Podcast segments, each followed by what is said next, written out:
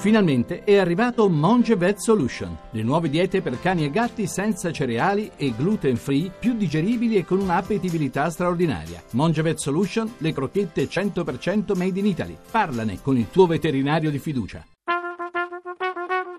Tra poco in edicola.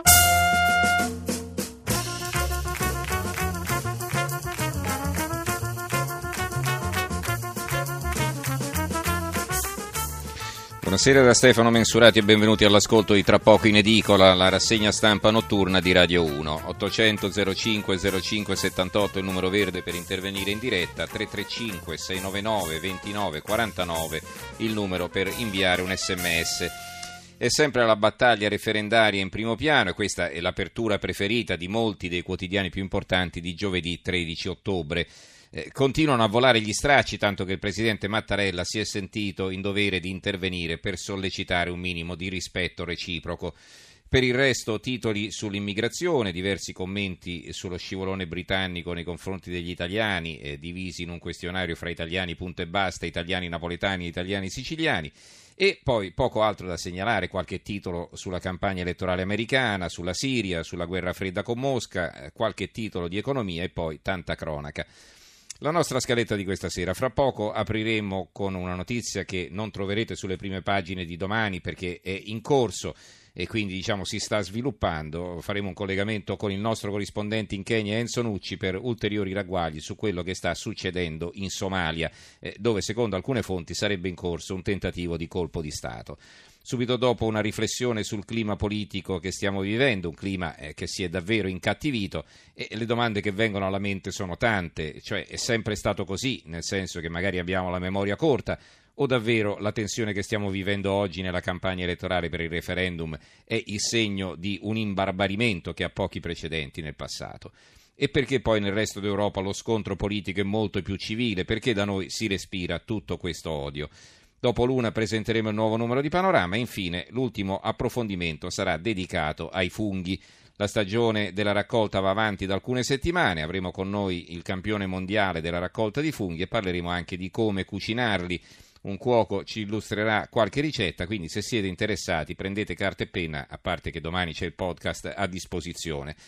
Partiamo subito con la Somalia, allora uno dei paesi più instabili, più pericolosi e anche più poveri del mondo. In linea da Nairobi abbiamo il corrispondente Enzo Nucci. Enzo, buonasera. Buonasera a voi. Allora, cosa sta succedendo a Mogadiscio innanzitutto? Che notizie si hanno?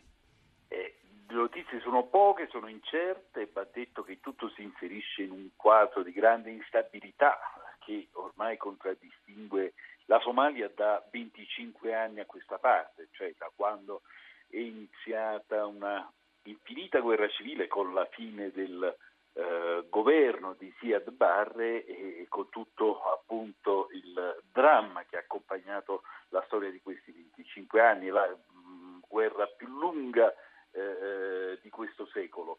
Eh, attualmente appunto bisogna dire che la Somalia è alla vigilia delle elezioni, elezioni eh, politiche che dovranno portare al rinnovo della eh, Presidenza della Repubblica, nonché del Parlamento, e va detto che questo è un appuntamento che ha mobilitato tutte, tutti i clan e eh, sta facendo muovere tanti soldi perché eh, intorno a queste elezioni appunto si gioca il, il, il futuro del paese. Eh, il problema forse, sai, vero, reale, più che parlare di politica in senso eh, lato e parlare della drammaticità delle condizioni di vita delle, della gente che eh, appunto vive in Somalia. Mm. Pensate che 5 milioni di somali sono a rischio carestia e questo è un dato reale, concreto. Ma ehm, un'altra bomba vera e propria si sta accendendo sotto le poltrone di parlamentari della, della Presidente della Repubblica perché eh, da qui, dal, dal, dal Kenya, eh, si è deciso di smantellare il campo di Dadaab, il campo profughi più grande del mondo.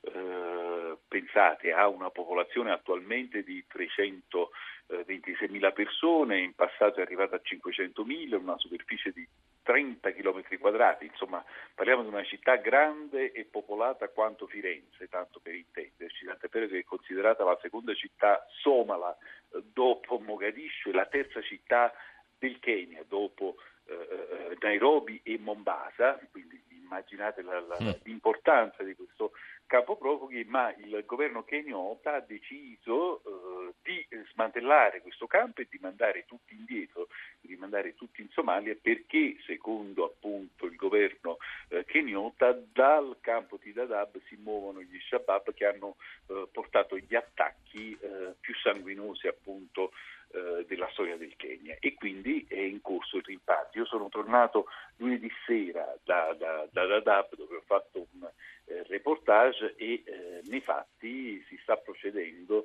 ehm, forzatamente a questo rimpatrio. Mm-hmm. Ci mhm. sono già fortissime eh, proteste sia del Consiglio internazionale dei rifugiati della Norvegia ma anche Medici Senza Frontiere chiede una presa di posizione da parte degli organismi internazionali perché ehm, eh, questi nuclei familiari per, per, ora sono circa 30.000 ma l'obiettivo è arrivare appunto allo smantellamento eh, completo. Sono eh, ricondotti mh, con, con, con, la forza di, di, di, di pochi soldi, parliamo di 200 dollari dato a ciascun componente della famiglia a cui vanno detratti i soldi per il viaggio in aereo per chi va a Mogadiscio che sono 50 dollari, quindi con 150 dollari circa a, a persona la gente viene rimpatriata a Mogadiscio e una volta lì viene abbandonata perché il governo somalo non ha eh, ovviamente predisposto né abitazioni né case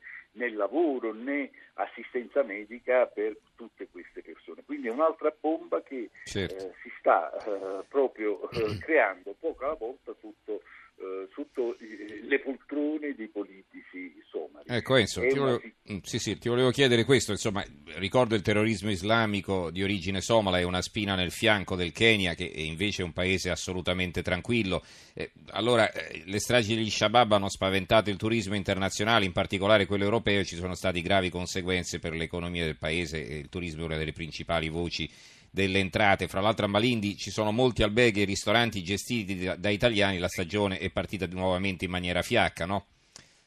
Sì, eh, la, la, la, la, minaccia terroristica che poi si è concretizzata in vari attacchi ha eh, praticamente annullato il turismo eh, internazionale in Kenya che vive appunto, ricordiamo che il turismo è la seconda voce eh, dell'economia nazionale kenyota dopo l'agricoltura. Quindi immaginate a cosa si sta eh, appunto dicendo addio in questo eh, paese, con riflessi anche appunto eh, su, su, diciamo su, su, di noi, su di noi italiani, perché sono tanti appunto come ricordavi i gestori di strutture alberghiere, ricettive eccetera italiani che sono a Malindi.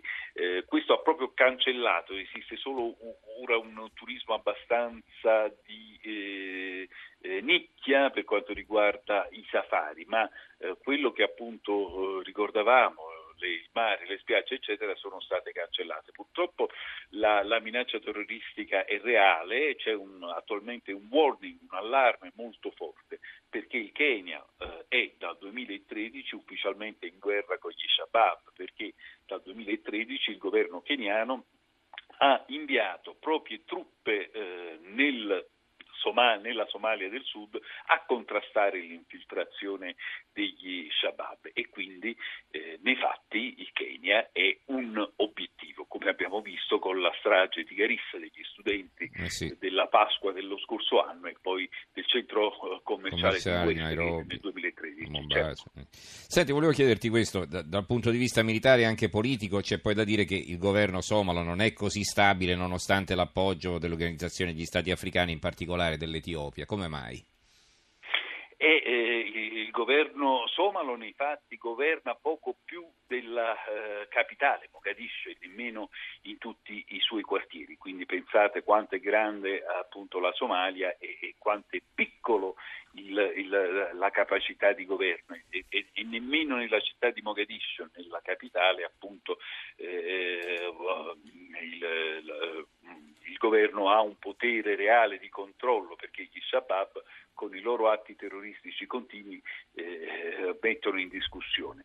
Ehm, ovviamente c'è una forte divisione eh, ricordiamo che la società somala è organizzata in clan e bisogna fare i conti con questa con questa organizzazione sociale e eh, nonostante l'appoggio internazionale, l'appoggio militare della